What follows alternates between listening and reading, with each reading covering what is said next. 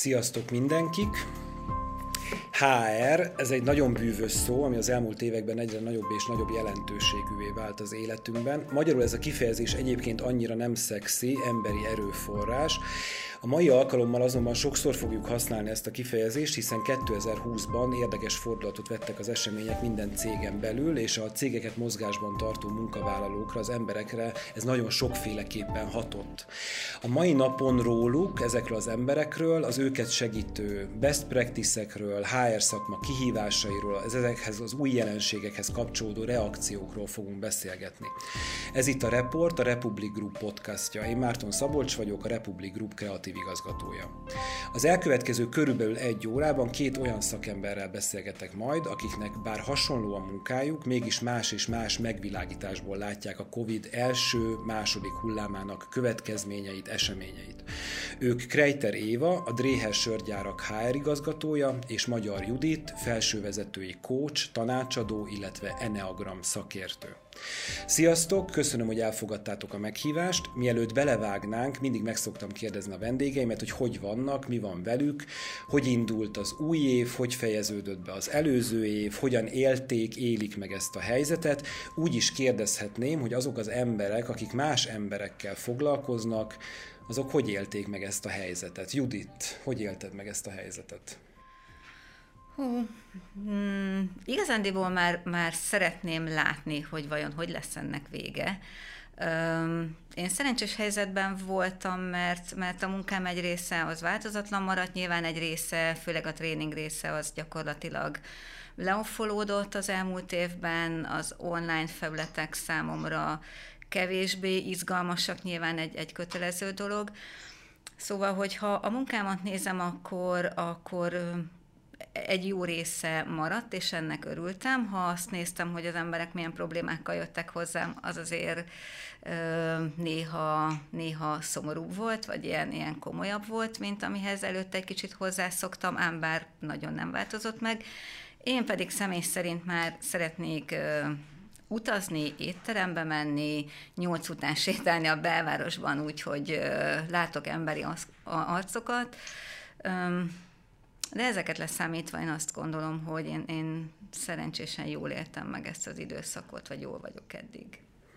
Éva, neked az a munkát, hogy a, ott az a sok ember jobban érezze magát, vagy jól érezze magát. Hogy érzi magát most egy HR igazgató?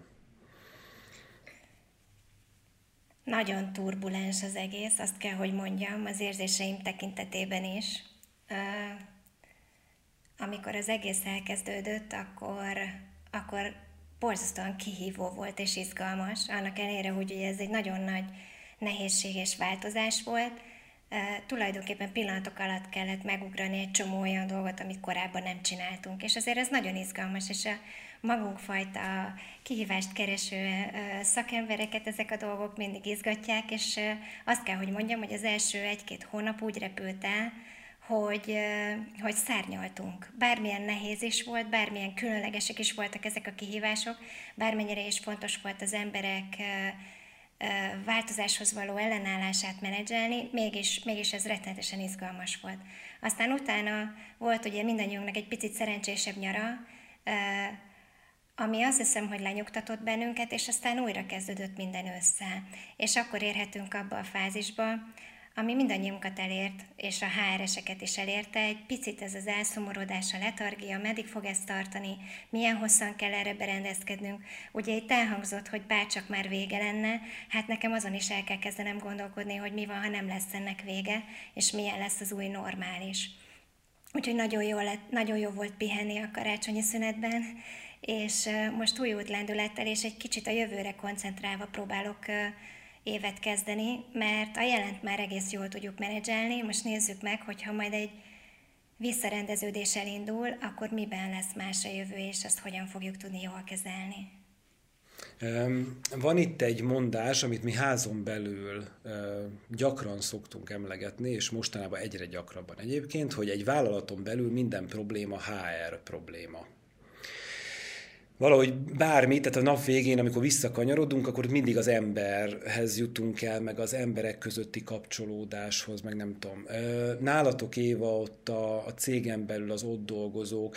Nem olyan régen volt vendégem egyébként egy egy helynekkenes marketing vezető, és, és nyilván mesélt arról, hogy azok, akik a gyárban dolgoznak, meg azok, akik irodai munkát végeznek, hogy ez egy nagyon más történet, nagyon más terület, és nehéz meghozni azt a döntést, hogy bizony-bizony vannak, akiknek ott kell lenniük, van, aki megteheti, hogy home office-ból dolgozik.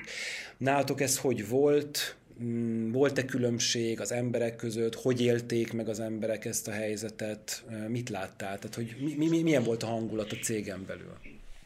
Hasonlóan a helynek ehhez nálunk is több különböző munká, munkavállalói csoport van. Ugye vannak azok, akik jellemzően az irodában végzik a dolgokat, vannak azok, akik a gyártásban vagy adott esetben raktárakban dolgoznak, többnyire műszakos munkarendben, és vannak a szélszesek, akik pedig jó esetben nem úgy, mint most, kint vannak a fielden, és eladnak, és tulajdonképpen az autójuk, az autójuk a munkahelyük, és ugye a különböző egységeket látogatják a nap során.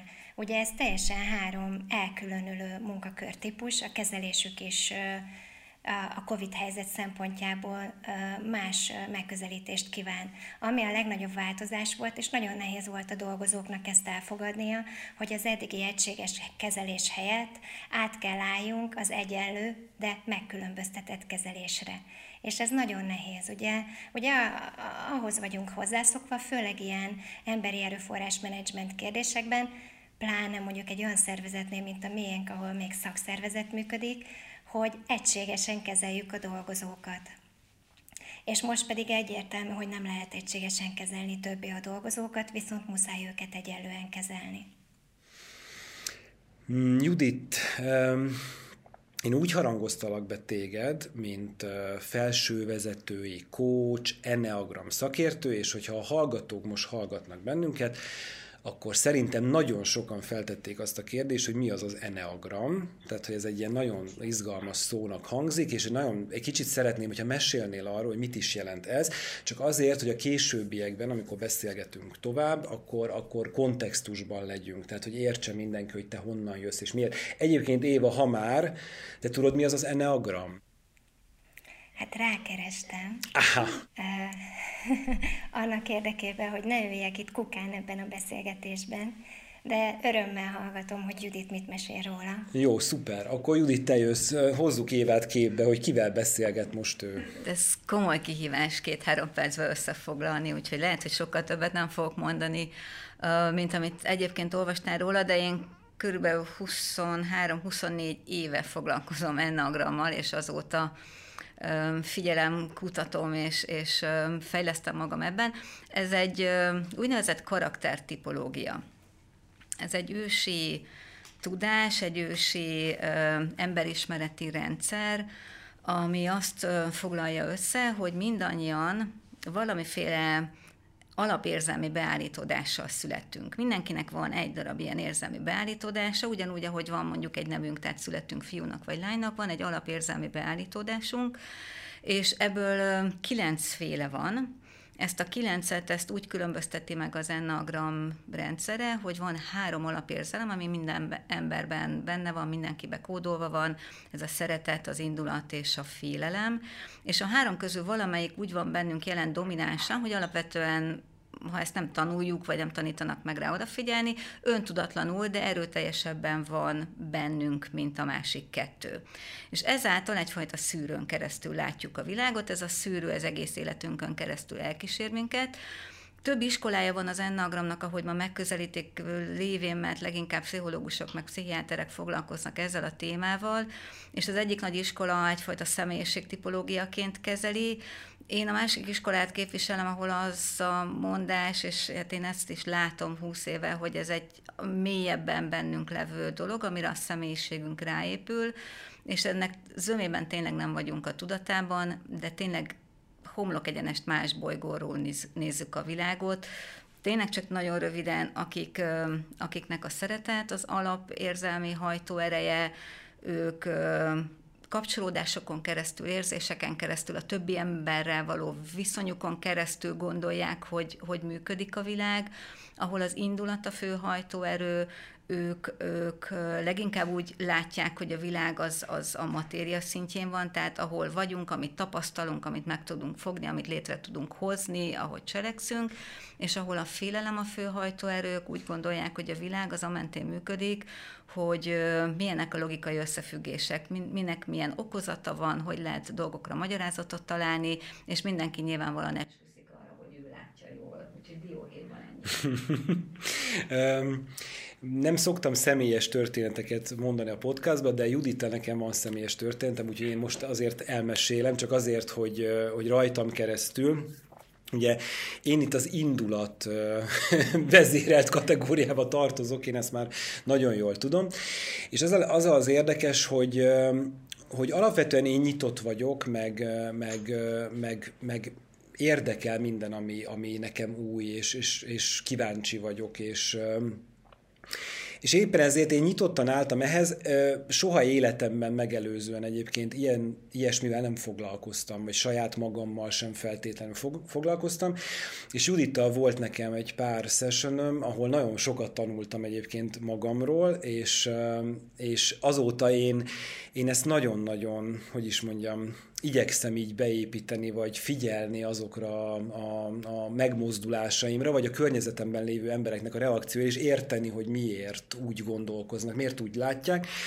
És, és ezen gondolat mentén kérdezem még Judittól azt, az előbb ugye Évát a, a, a dolgozóikról kérdeztem, hogyha a, ezt a három alapérzelmet tekintjük, akkor ha röviden összefoglalnád nekünk azt, és szerintem hallgatók közül biztos sokan lesznek, akik magukra fognak ismerni. Tehát tulajdonképpen tartunk egy ilyen mini ismerd meg önmagad session és Évának is kiadom feladatba, hogy, hogy gondolja végig, hogy ő vajon melyik érzelem által vezérelt. A, a kérdésem az az, hogy azok, akik a, a félelmeiken keresztül, azok, akik az indulaton keresztül, hogy élhették meg vajon? Tehát, hogy hogyan kezelhették ezt a helyzetet, amiben kerültünk? Mert nyilván mindegyiknek valami másfajta reakciója lehetett erre. Szerintem az első hullámban, legalábbis amit én láttam, meg, meg ezt is sugalja ez a dolog, az első hullámban leges legjobban, vagy talán az egész eddigi időszakban a testudatosokat viselte meg a pandémia, hiszen a korlátozások, amik körülöttünk vannak, azok mind-mind fizikai korlátozások. Tehát olyan dolgok, hogy hova mehetünk, hova nem mehetünk, hol ülhetünk, hol nem ülhetünk, fölvesszük, nem vesszük, beszúrjuk, nem szúrjuk. Tehát csupa olyan dolog van, ami, ami abban a valóságban erőteljesebben jelen van. Ezért őket viselte meg a legjobban, és sok indulat ébredt ezzel kapcsolatban. Ezt nyilván a cégek meg a HR vezetők is észlelték. A, akik a szeretet, az image köré szerveződnek, ott van olyan kulcsoltam kettő is, akik tulajdonképpen nem is nagyon vették ezt észre vagy föl, mert ott azon múlik a dolog, hogy változott-e az a fajta figyelem. Ők mindig a figyelemre és a, a kapcsolódásokra figyelnek, és hogyha a helyzet azt adta, hogy ez a fajta figyelem nem csorbult, mert át tudták helyezni online felületre azt a fajta területet, vagy, vagy tudtak úgy segíteni, akik kifejezetten segítő szakmában dolgoznak, hogy egyszerűen egy csomó ember keletkezett körülöttük, akiknek lehet segíteni. Őket lényegesen kevésbé viselte meg ez az egész. Üm, és hogyha nem szeretem az általánosításokat, de hogyha tényleg egy csoportba vizsgáljuk, akkor, akkor a, a félelemközpontúak, a fejkarakterek, azok az első körben egész jól vették ezt a dolgot, hiszen főleg az egyik karakter ezen kupacból kifejezetten mindig készül arra, hogy valami rossz jön. Tehát ez neki önmagában nem egy meglepő fordulat az életben, ez, ez, ez benne van a pakliban, Sokan ezt még le is tudták nyilatkozni, hogy lám, mi már erre gondoltunk, meg felkészültünk, a, a második hullám meg ennek az elhúzódó volt, azért már itt is kikezdi a fejkaraktereket, mert hogy nem feltétlenül találnak magyarázatot. Egyre erősebben benne vannak a fejükben, egyre erősebben gyártanak le esetleg olyan negatív projekciókat, amik lehet, hogy soha nem lesznek, de ők már foglalkoznak vele. Tehát őket inkább most ez az elhúzódó rész viseli meg jobban, és nem az eleje.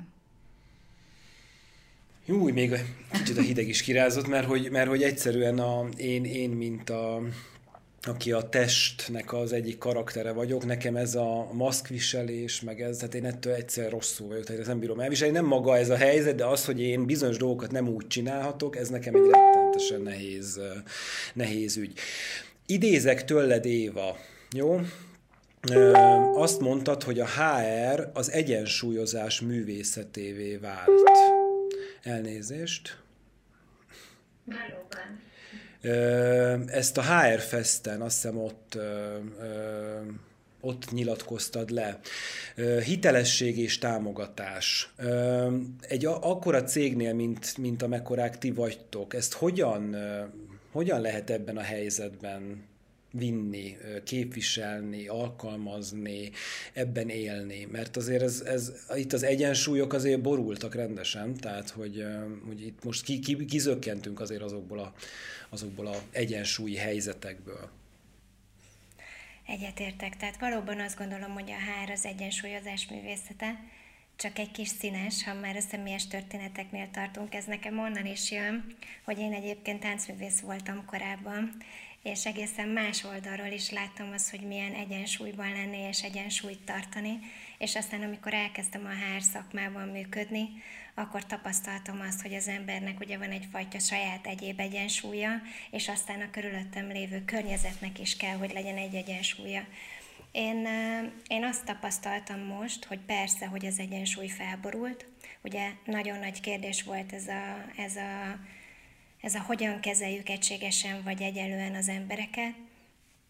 Ami ebben még nagyobb kérdés az az volt, hogy ami, ami arra is reagál, ami itt elhangzott az Enneagram tipológia kapcsán, hogy, hogy mindenki nagyon másképpen reagált erre a helyzetre, és, és azzal, hogy home office-ba kényszerültünk, a munkavállalók többsége home office-ba kényszerült, egyre nehezebb volt érzékelni azt, hogy egyébként valójában kivel vagy kikkel mi történik. Na innentől kezdve nehéz egyensúlyozni.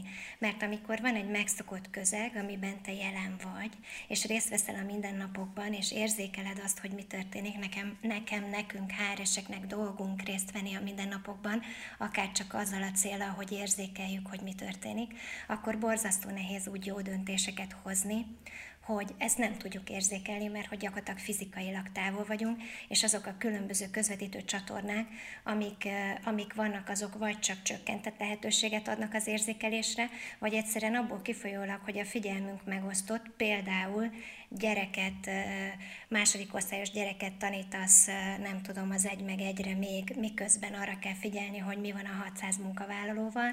Szóval ugye ez nagyon megnehezíti ezt az érzékelést. Úgyhogy én azt tapasztaltam, hogy a legnagyobb kulcs az a kommunikáció lett ebben az időszakban, és az, hogy kiépítsük azokat az egy esetleg korábban még nem kiépített kommunikációs csatornákat, amiken keresztül folyamatosan tudunk információt gyűjteni az emberek hogy létéről, és arról, hogy ez az egyensúly éppen hogy áll. Uh-huh.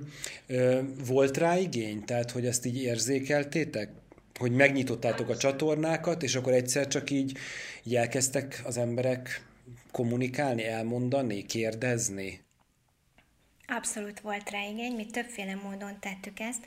Tettük ezt a lehető legszemélyesebb módon, ugye különböző ilyen videós alkalmazásokon keresztül is, kis csoportban, nagy csoportban, és tettük ezt kérdőívekkel egyébként, ami egy picit még annyiban is könnyíti a helyzetet, hogy nem feltétlenül vártuk el a, kollégáktól, hogy néven nyilatkozzák le adott esetben a nehézségeiket, mert ugye egy ilyen helyzetben még az is kérdéses, hogy az emberek szívesen beszélnek el a nehézségeikről. Tehát el kell jutnunk arra a pontra, hogy az emberek megnyíljanak, ebben egyébként a példamutató magatartás segít. És amikor kérdőívekkel kezdtük el a helyzetet megtámogatni, akkor nagyon-nagyon értékes információkat kaptunk, amire aztán tudtunk a későbbiekben építeni, és akkor elindult egy ilyen adok-kapok, és egy, tulajdonképpen egy interaktív kommunikáció, még hogyha egy ilyen fura formális csatornán keresztül is. Uh-huh. Erről, a, erről a hogyan reagáltatok, tehát begyűjtöttetek információkat és reagáltatok, erről egy kicsit később beszélünk, jó, mert ez érdekel engem. Előtte mondok egy olyat, hogy ugye ez a digitalizáció, tehát hogy hirtelen pillanatok alatt át kellett állnunk digitális kommunikációra. Itt a Teams, a Zoom, egyébként a hallgatóknak mondom, hogy Éva most is digitális csatornán van velünk, és Judit van itt személyesen. 75% a cégeknek éveket ugrott előre a digitalizációban, tehát volt egy ilyen iszonyatos begyorsulás, tehát hogy iszonyatosan felpörgött ez a dolog. És egyébként a mostani kutatások is azt jelzik, hogy ez és most nyilván azokról az emberekről beszélek, akik meg tudták azt oldani a munkájukban, hogy ők digitális úton legyenek jelen, de hogy az ő nagy, nagyon-nagyon nagy százalékuk ezt továbbra is tartaná, ez tetszik nekik, tehát hogy úgy tűnik, hogy ők, ők ebben, ebben jól érzik alapvetően magukat, tehát azzal nyilván mennének kávézni, meg a belvárosba sétafikálni, de hogy a munkavégzés, mint olyan, ezeken a digitális csatornákon, ez egyébként úgy tűnik, hogy az embereknek ez így tetszik. Én most Juditot kérdezem azzal kapcsolatban, hogy hogy hogy hogy éljük meg a home office-t, hogy, hogy ezek a számok szerinted valósak-e, tényleg, tényleg átálltunk, gyorsan átálltunk, szeretjük, és egyszerűen nincs igényünk most már arra, hogy bemenjünk és emberek között legyünk? Vagy ezt hogy kell elképzelni? Hát engem ez nem győz meg, tehát uh-huh. egészen őszintén nem győz meg. Um, amit, hogyha egy kicsit az ennagrammal össze akarom kötni, akkor akkor az biztos, hogy egyfajta meglévő jelenség, hogy mondjuk a testtudatosok például nehezebben állnak át dolgokra, tehát mondjuk egy hirtelen változás őket kifejezetten megviseli, tehát amikor ma ezen a fotelen ülök, holnap meg az otthoni konyha asztal mellett levő széken ülök, amikor most ilyen programot használok, holnap meg egy másikat, az nagyon megviseli őket. Ezért igyekeznek nagyon gyorsan beleszokni az újba. Tehát, hogy fizikailag nagyon hamar meggyőzni magukat és a külvilágot, hogy ez sokkal jobb. És Ilyenkor én azt látom, és egy kicsit itt az Évához csatlakoznék, hogy a kommunikáció és egy olyan dolog, ahol sokkal árnyaltabbá kell, hogy váljunk, mert például egy, egy ilyen történetben én azt látom, hogy például most nagyon sokan mondják azt a testudatosok közül, hogy sokkal jobb így mert próbálják meggyőzni magukat, hogy az, hogy nem kell metróra ülni minden nap, az, hogy mit tudom, nem megy el utazásra két órám, az, hogy nem kell a gyereket edzésre vinni, hű, de nagyon jó. De ez közel sem biztos, hogy fedi a valóságot, ez csak egy olyan menekülő dolog, hogy jó kell, hogy legyen, tehát muszáj, hogy jó legyen, mert egyébként nem tudnék mit kezdeni magammal. És például a kommunikációban itt sokkal inkább kell majd arra figyelni, hogy mondjuk a testtudatosok akkor, ha, ha tényleg jó vannak, akkor a teljesítményük az alapvetően jó vagy javul.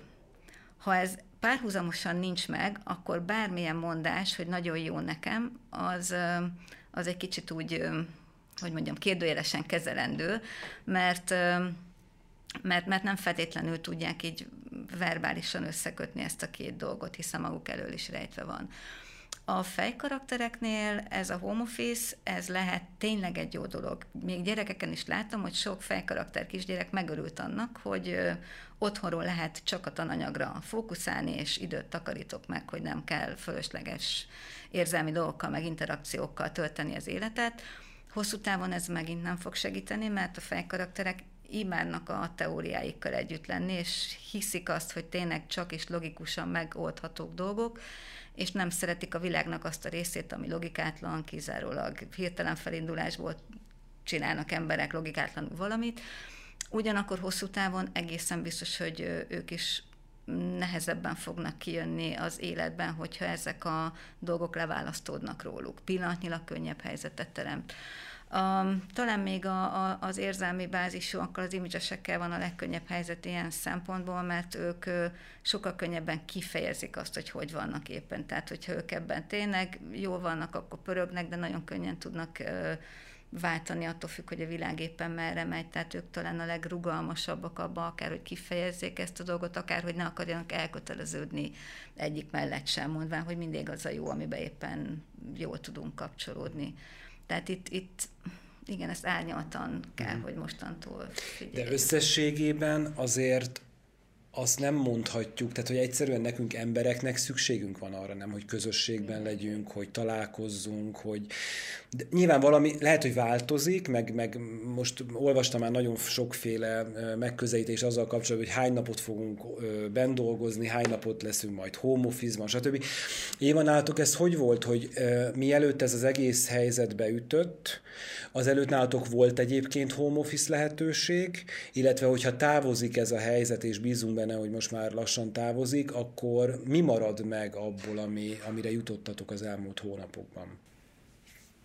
Oké, okay, de még egy, ha megengeded, akkor még az előző kérdésre én is reagálnék, mert Juditot hallgatva az, a, tényleg megint az merült fel bennem, hogy ez is az egyensúlyozásról szól. És nem csak a saját egyensúlyunkat kell ebben megtalálni, hanem a környezetünk is befolyásol. Adott esetben az a biznisz, vagy az a vállalati kultúra, amiben tevékenykedünk. Én nem tudnék elképzelni egy sörgyárat, és egy sörkereskedelemmel foglalkozó céget full home office-ból. De lehet, hogy el tudnék képzelni egy informatikai céget full home office-ból. Tehát, hogy azért ez nagyon sok minden befolyásolja, valamint ugye itt az is elhangzott, hogy eleinte hogy vagyunk egy ilyen helyzetben, és aztán hosszú távon ez mit jelent, mit jelent ez a jól létünkre, és mit jelent ez a munkavégzési hatékonyságra. És aztán még egy dolgot hoznék ide be, hogy ezek az elektronikus csatornák, legyen az csak hang, vagy kép és hang, ezek azért borzasztó fárasztóak a szemnek, az agynak, akárhogy is nézzük, itt, itt nem, egy, nem egy ilyen real time, hanem egy picit késett, egy picit megcsúszott, egy picit sok szempontból ingerelt kommunikáció történik, ami borzasztó fárasztó, és ehhez még hozzáteszem azt, hogy nem mozgunk, vagy sokkal kevesebbet mozgunk, mert alapvetően a számítógépünkkel élünk, és szerintem összességében hosszú távon ezt mindenféleképpen ki kell egyensúlyozni. Nem tudunk létezni a szociális kapcsolatok nélkül, ezért bár nálunk volt home office, nem sokkal korábban vezettük be egyébként, volt egy pilot program, és talán október-novemberben vezettük be a home office policy amit, amit aztán ugye márciusban úgy írtunk fel, hogy full home office. Ettől függetlenül nem volt könnyű az átállás, nem volt könnyű az átállás a digitális tudás szempontjából, mert ugye hirtelen el kellett kezdenünk olyan eszközöket használni, amiknek a használatával azért nem voltunk feltétlenül napra készek, vagy mélyen jártasak. És bár az elején mindenki jobban, egyébként jobban vette az akadályokat, mert az újdonság erejével hatott, most egyre jobban látom azt, hogy az emberek nem tudnak jól megbirkózni ezzel a bezártsággal és az otthonról dolgozás helyzetével. Tehát én hiszek abban, hogy ebben is egy jó egyensúlyt kell megtalálni. A mi korábbi home office policy meg fogjuk változtatni, abban abban sokkal kevesebb nap volt home office-re lehetőség, mint amiben most a jövőben gondolkozunk, de megint az, az a helyzet, hogy nem lehet egy egységes rendszert ráhúzni mindenkire. Lesznek olyan munkakörök vagy munkavállalói csoportok, akik akik lehet, hogy egy napot lesznek az irodában és négy napot otthon, lehet, hogy lesz három-kettő, vagy kettő-három.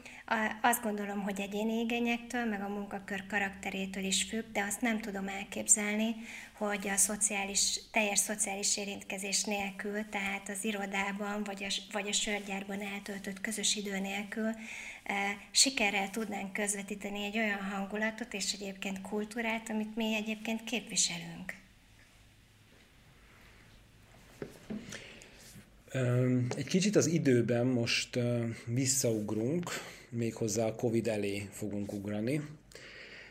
Nekem az a megélésem volt, és mind a kettőtöket kérdezlek ezzel kapcsolatban, hiszen nyilván te, mint, most ha nagyon egyszerűen akarom megfogalmazni, te, mint megrendelője valami olyan szervezetfejlesztésnek, csapatépítésnek, gyümölcsnapnak, nem tudom, tehát te, mint aki azzal foglalkozol, vagy, vagy azzal is foglalkozol, hogy, hogy, hogy a, a munkaerő jól érezze magát, hogy ne legy, a fluktuációra figyelek, stb. stb. Hát ebben egy kánaán volt a Covid-ot megelőző időszakban, tehát soha ennyit a munkavállalók jól létével, kiegyensúlyozottságával szerintem nem foglalkoztunk. Én nekem ez meggyőződésem. Ha csak házon belül gondolkozom, akkor az én munkámnak egy nagyon nagy szeletét tette az ki, hogy azon agyaltunk itt sokat a vezetőséggel. Nem tudom, milyen olyan intézkedéseket, milyen olyan tréningeket tudunk behozni a rendszerbe, amitől az itt dolgozók jól érzik magukat, és hosszú távon maradnak is velünk. Tehát volt egy ilyen periódus, ez iszonyatosan olyan konferenciák, fesztiválok, már mindenki, mindenki ezen törpölt. Aztán egyszer csak megérkezett ugye ez a Covid helyzet, ahol hát azért a munkavállalók fejében nagyon más történetek játszódtak le, tehát nem, nem az volt az első kérdésük, hogy a gyümölcsnap az mikor lesz, és a masször mikor érkezik, a, hogy a nyakamat egy kicsit így átmozgassa, hanem sokkal inkább az volt a fejükben, hogy lesz-e állásom, vagy nem lesz állásom. Ugye, mert hogy azért majd nem sokára nézzünk egy-két adatot, hogy bizony-bizony itt nagyon sokan elvesztették az állásukat. Vagy nagyon sokan kerültek abba a helyzetbe, hogy mondjuk ö, csökkentett munkaidőben. Vagy, tehát, hogy itt azért nagyon izgalmas és nagyon akár szomorú történetek is, ről is lehetett olvasni, hallani. Szóval volt egy ilyen iszonyatos váltás, ö, és ez nem azt jelenti, hogy a HR szerepe leértékelődött volna, sokkal inkább akár felértékelődött, vagy átértékelődött, nagyon sok minden.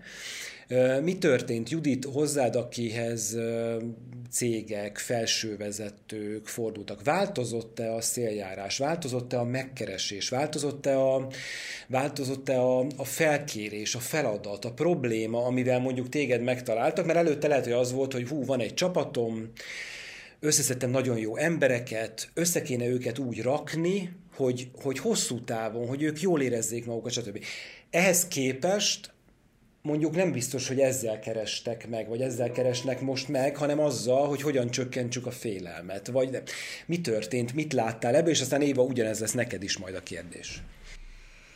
Um, én két dolgot vettem észre, így a, a, a saját kis praxisomban. Az egyik, hogy a megkeresések nagy része az gyakorlatilag nem megváltozott, hanem eltűnt. Tehát mindenki elkezdett ennél idézelve sokkal súlyosabb problémákkal foglalkozni, mint ahogy te is egy kicsit ilyen pikírten mondtad, hogy hát igen, a gyümölcsnap az ugye elvesztette. Na, ezzel együtt jó pár tréning típus is olyan okafogyottá vált, hiszen hát kicsit, mintha visszapottyantunk volna a maszlói piramis aljára, hogy így azzal foglalkozunk, hogy meg tudjuk menteni a céget, marad munkánk, tudok még jövő hónapba fizetést adni, mennyi embert kell leépíteni, és ilyenkor azért akár a tréning, akár a coaching hiába tudja mindenki, hogy annak lenne helye, azért stratégiailag nagyjából elkerül a lista vége felé.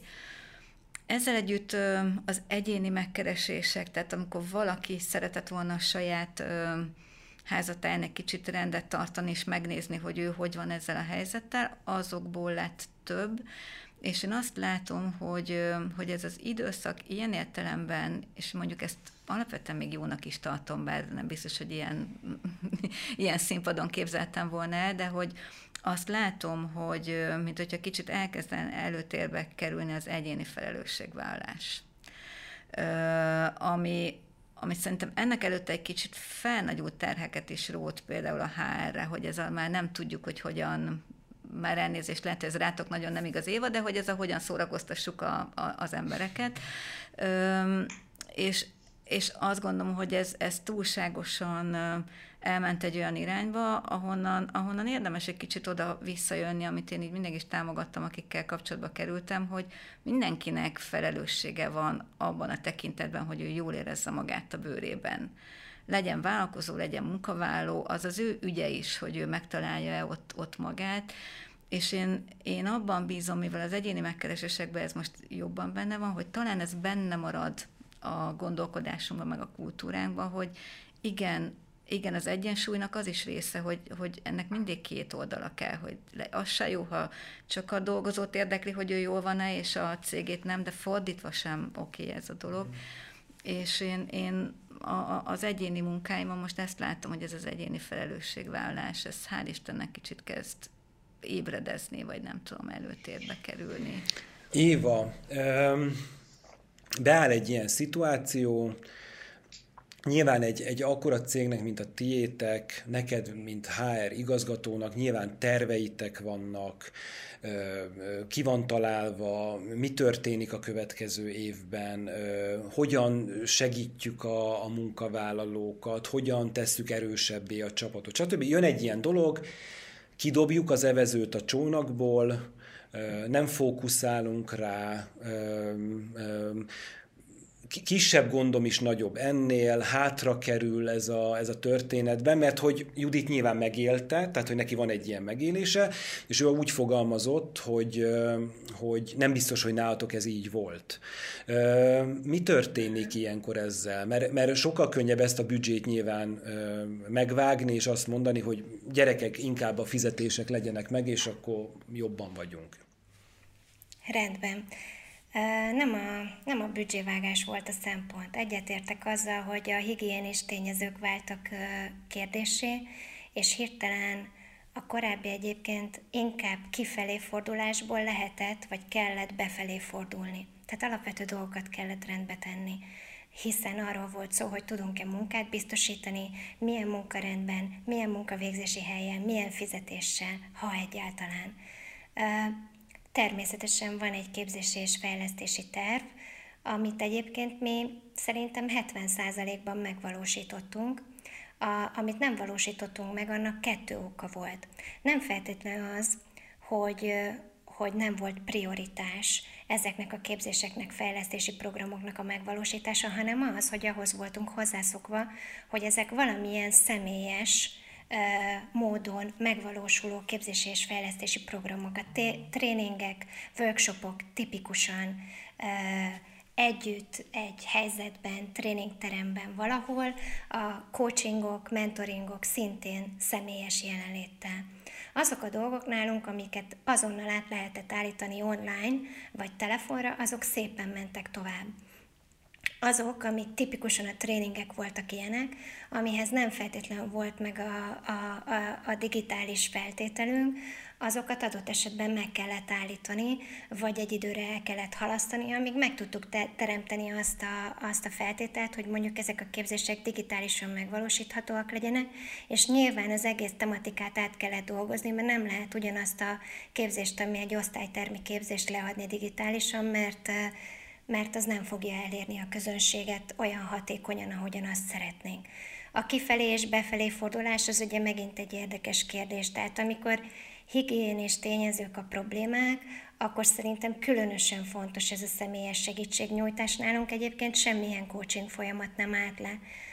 Aztán a második fél évben, amikor viszont szeptember-októberben látszott, szeptemberben inkább, hogy a helyzet nem javul, sőt inkább romlik, akkor jöttek azok a fékek, amikről itt szó került, szó került hogy adott esetben azt mondtuk, hogy jó, és akkor most viszont a büdzsének egy részét levágjuk, és azt mondtuk, hogy most azokat a dolgokat, amik egy kicsit ez a nice to have kategória, ezeket nem csináljuk, koncentrálunk arra, ami tényleg a dolgozókat vagy a vezetőket ezekben az alapvető kérdésekben támogatja, sőt, adott esetben át is át is csoportosítjuk ezeket a, ezeket a büdzséket mondjuk olyan dolgokra, hogy well-being támogatás, coaching, employee assistance program, olyan workshopok, ahol arról beszélünk, hogy te hogy tudsz jól működni remote módban, hogyan tudod magadat adott esetben egy ilyen bezárt helyzetben jól tartani, motiválni, hogyan van ez a multitasking, és még sorolhatnám, szóval számtalan olyan téma merült fel,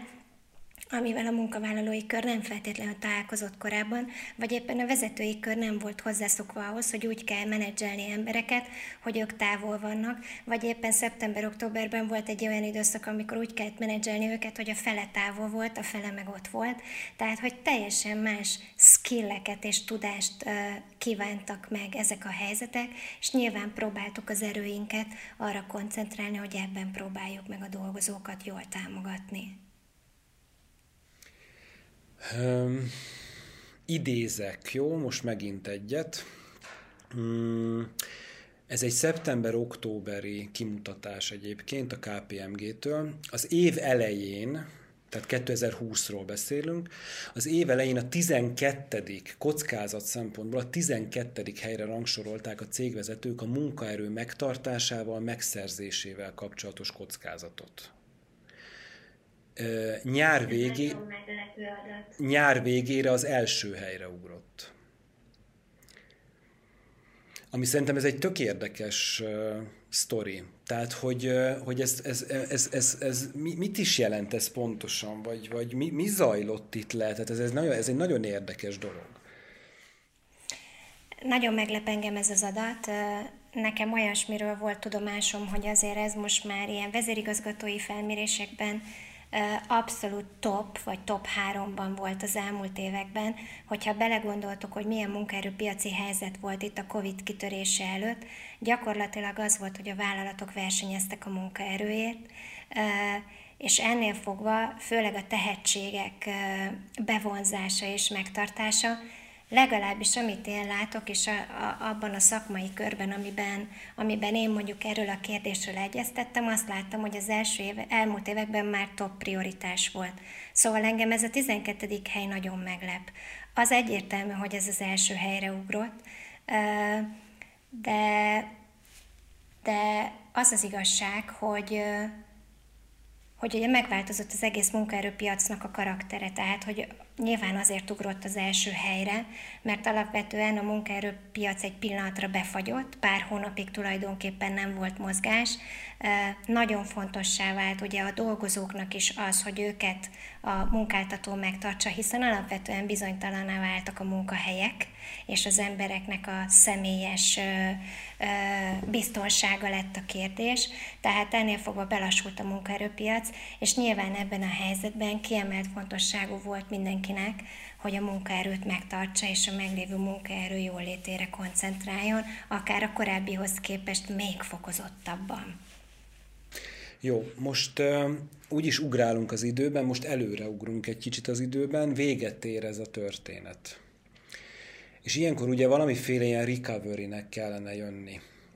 Juditot fogom kérdezni azzal kapcsolatban, hogy a sebek gyógyulnak, kinél milyen sebességgel, de, de azért gyógyulnak. Mire érdemes figyelnie cégeknek, vállalatoknak, amikor véget ér ez a helyzet, visszatérhetünk, még akár leszűrtünk tanulságokat, bizonyos elemeket meg is őriztünk ebből, mert azt mondjuk, hogy voltak ennek jó elemei. Most olvastam egy olyat, Brené Brown idézi folyamatosan Leonard Cohen-től, és Szerintem ez egy olyan, ez egy olyan kilences mondás, én kilences vagyok, most már nagyjából se értjük, vagy már beszélgetünk arról, mit is jelent az a kilencesség, pontosabban a, a test karakterség.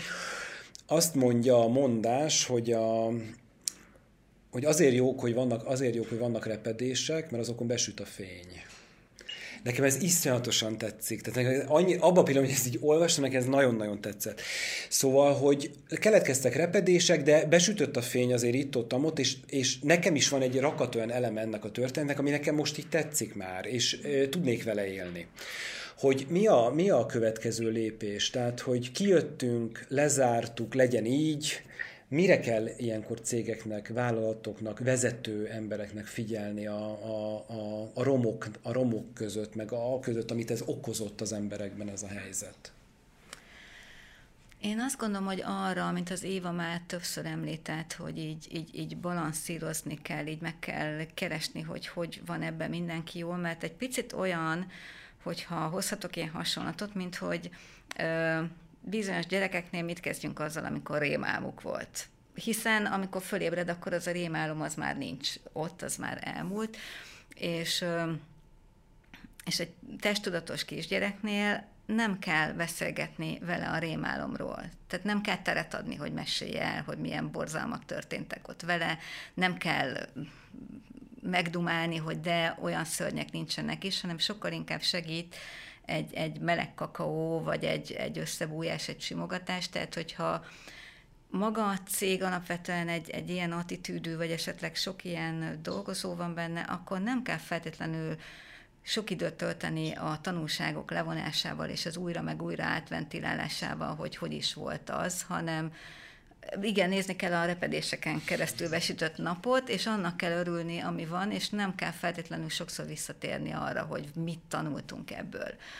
Nyilván ez egy árnyalt dolog, mert ott vannak például a félelembázisúak, akiknek meg igenis meg kell találni azokat a logikailag feldolgozható kapaszkodókat, nekik érdemes analitikusan visszatekinteni erre az időszakra, átbeszélni ezeket a dolgokat. Itt kell jól balanszírozni, hogy ne rángassuk bele a, az, az egyik csoportot a másikba, hanem, hanem kinek-kinek, ami, ami neki megfelelő. Ők biztos, hogy verbálisan fognak ezzel foglalkozni, tehát szeretnék majd átdumálni, számszakilag megnézni, a jövőre előrevetíteni ennek a, a hozadékát. És készülni a következőre. És készülni a következőre, hiszen egy dolog biztos, hogy mindenképpen lesz majd egy ilyen, vagy olyan, vagy mit tudom én, Elon Musk még arra is készül, hogy majd jönnek az éljenek, és uh-huh. nekünk kell felkészültebbnek lenni, tehát mindenképpen készülődniük kell. Ö- nekik azt érdemes tudni, vagy, vagy a, az őket látóknak, hogy ebben nem kell berántani a másik két érzelmi bázist, mert hogy ez, a, ez az ő feldolgozási stratégiájuk.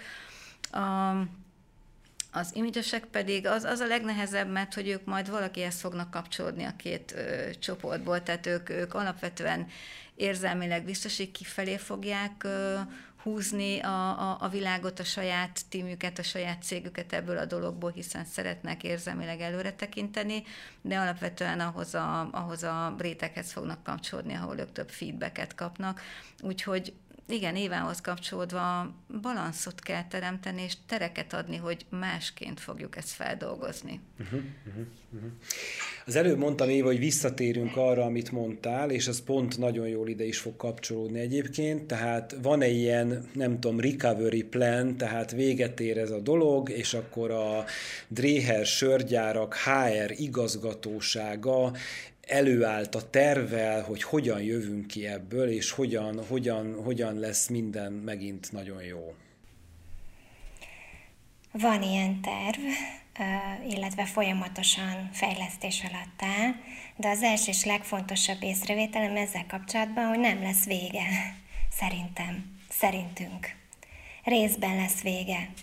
Vége lesz bizonyos dolgoknak, de amikor vége lesz, vagy, vagy, vagy úgy gondoljuk, hogy van egy pont, amit úgy tekintünk, mintha ez lenne a vége, akkor nem ugyanoda fogunk visszatérni, ahonnan elindultunk. Számtalan paradigmaváltás történt ennek a dolognak a kapcsán, akár a hár szakmát érintendő, akár általánosságban a menedzsmentet érintendő. Az egyik ez a dolgozók mentális egészsége és az ember jól léte, ugye? Eddig alapvetően, amikor arról beszéltünk, hogy munkavédelem, meg egészségvédelem, akkor mindig arról volt szó, hogy, a, hogy, hogy, hogy az embereink legyenek fizikai biztonságban. Most pedig elkezdünk arról beszélgetni, ami szerintem egy nagyon-nagyon jó irány, hogy az embereink legyenek jól és ez alatt nem a gyümölcsnapot értem. Tehát azt gondolom, hogy ez az egyik legfontosabb kérdés. Ehhez rögtön közvetlenül kapcsolódik az, hogy ha ennek a helyzetnek vége lesz, és most idézőjelet mutatok a kezeimmel, akkor, akkor képesek leszünk ezt elengedni. Lehet, hogy szükség lesz arra, hogy, hogy valamilyen úton, módon segítsük a dolgozóinknak és az embereinknek a feldolgozást ehhez az egészhez kapcsolódóan. Tehát ez az egyik legfontosabb kérdés, és itt jön be a kommunikáció, és itt jön be megint csak igen az egyensúlyozás. A másik legfontosabb kérdés ez a digitalizáció, és ehhez kapcsolódóan ugye mehetnék, beszélhetnék itt home office-ról, beszélhetnék remote managementről, egy csomó mindenről beszélhetnék. Alapvetően az életünket most ez alatt az idő alatt megtanuljuk online élni, olyan területeken is, amikről korábban soha nem gondoltuk volna, hogy lehetséges. Tehát nem gondoltam volna, hogy lehetséges ö, nagy létszámban mondjuk fizikai munkaerő toborzását online lebonyolítani, pedig lehetséges, hiszen a Covid alatt bebizonyosodott, hogy ez is működik, sőt, számtalan aspektusában kiderült, hogy hatékonyabban működik.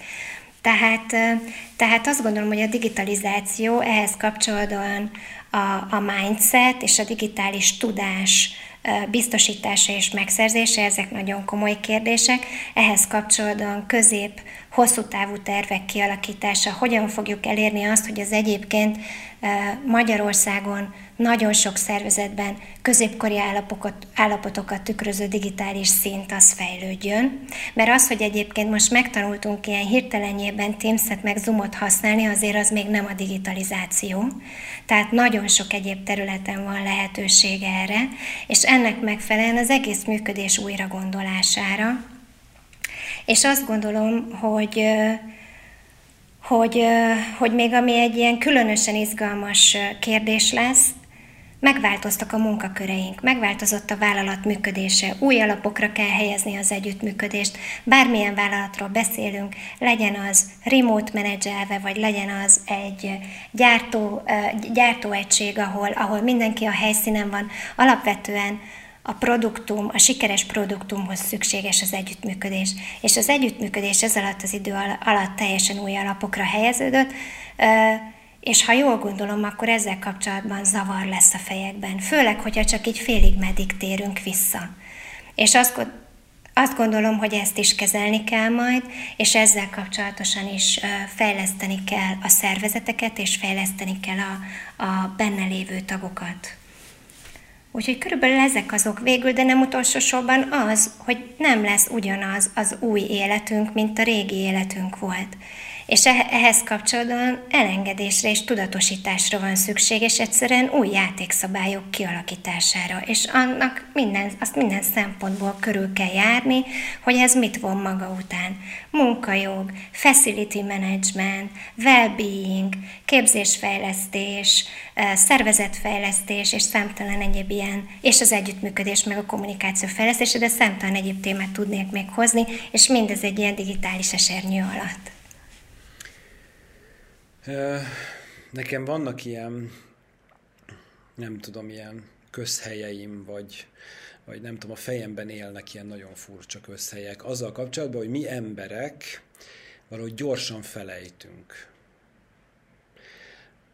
És nem, nem pejoratív, csak, csak gyorsan felejtünk. Tehát, hogy, hogy valahogy így, így végigcsinálunk egy ilyen évet, és, és nyilván rengeteg nehéz pillanattal, meg, meg rengeteg feszültséggel, meg ismeretlen ilyen helyzettel, meg nem tudom. És ezen egyszer csak csapó, nem tudom, és, és, és oltás, és mehetünk, és, és szabadabb, és nem tudom. És akkor egyszer csak úgy elfelejtjük, hogy mi történt velünk a, a, ebben az évben, és valahogy úgy visszarendeződik minden valahova oda, ahova nem is biztos, hogy vissza kellene rendeződnie. Juditot kérdezem, hogy hogy ez lehet, hogy megint egy karaktertörténet, és én, én felejtek nagyon gyorsan, és sok más karakter nem felejt ilyen gyorsan.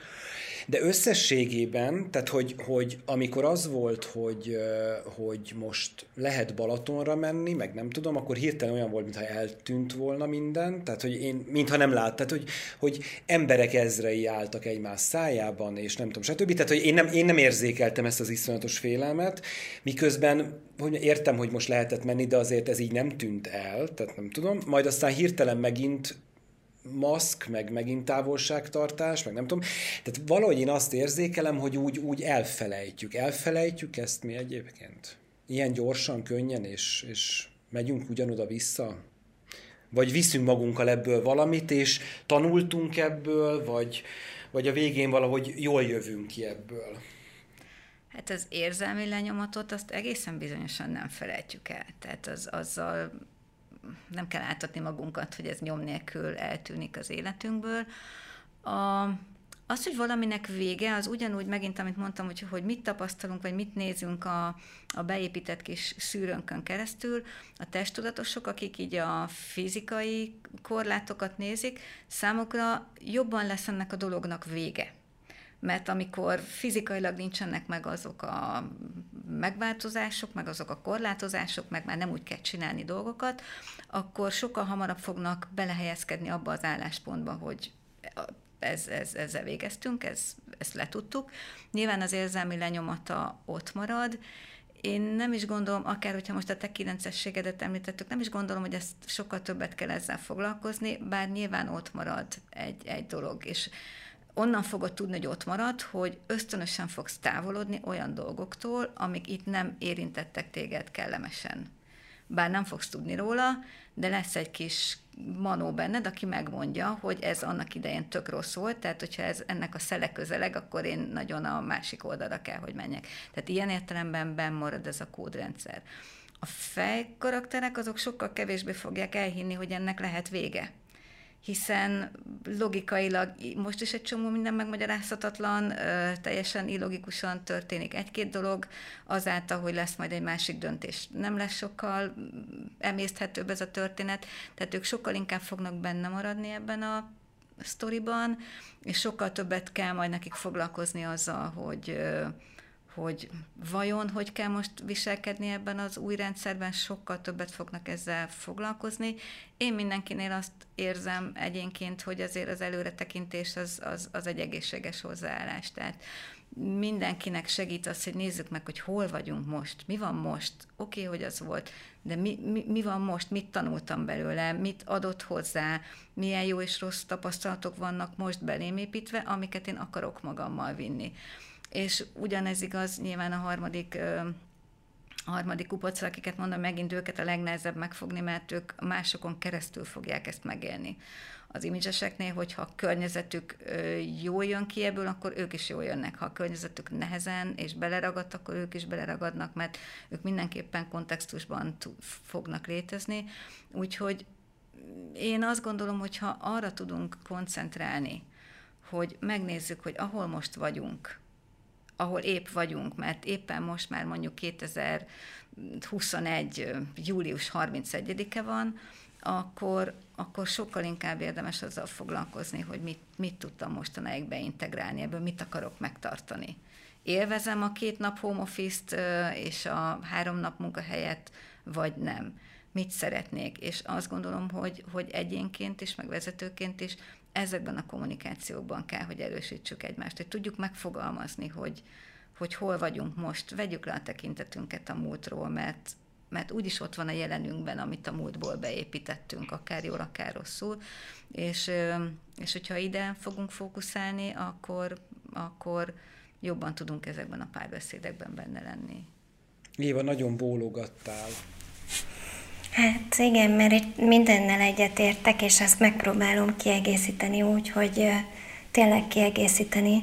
Szóval az érzelmi lenyomat az megmarad. Ez igaz szervezeti szinten is. Tehát egy ilyen történet, az beleépül a szervezet DNS-ébe nem lehet utána meg nem történtnek tekinteni, még akkor is, hogyha örömmel elfelejtjük.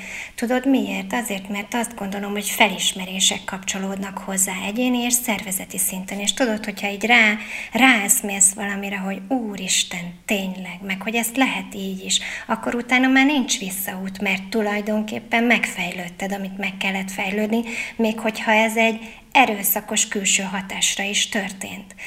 A vezetőknek ebben az a szerepe, és azt gondolom, hogy itt nagyon nagy szerepe van a vezetőknek és a kommunikációnak, szintén, hogy Judit említette, hogy tudatosi, eldöntsük, fókuszáljunk, priorizáljunk, eldöntsük, hogy melyek azok a, melyek azok a témák, amelyeket mi mindenképpen szeretnénk a későbbiekben integrálni a mindennapi működésbe, és erősítsük az ehhez kapcsolódó felismeréseket, és azt, hogy, hogy ezeket a viselkedéseket, ezeket a tanulságokat, ezeket tovább vigyük a mindennapokba.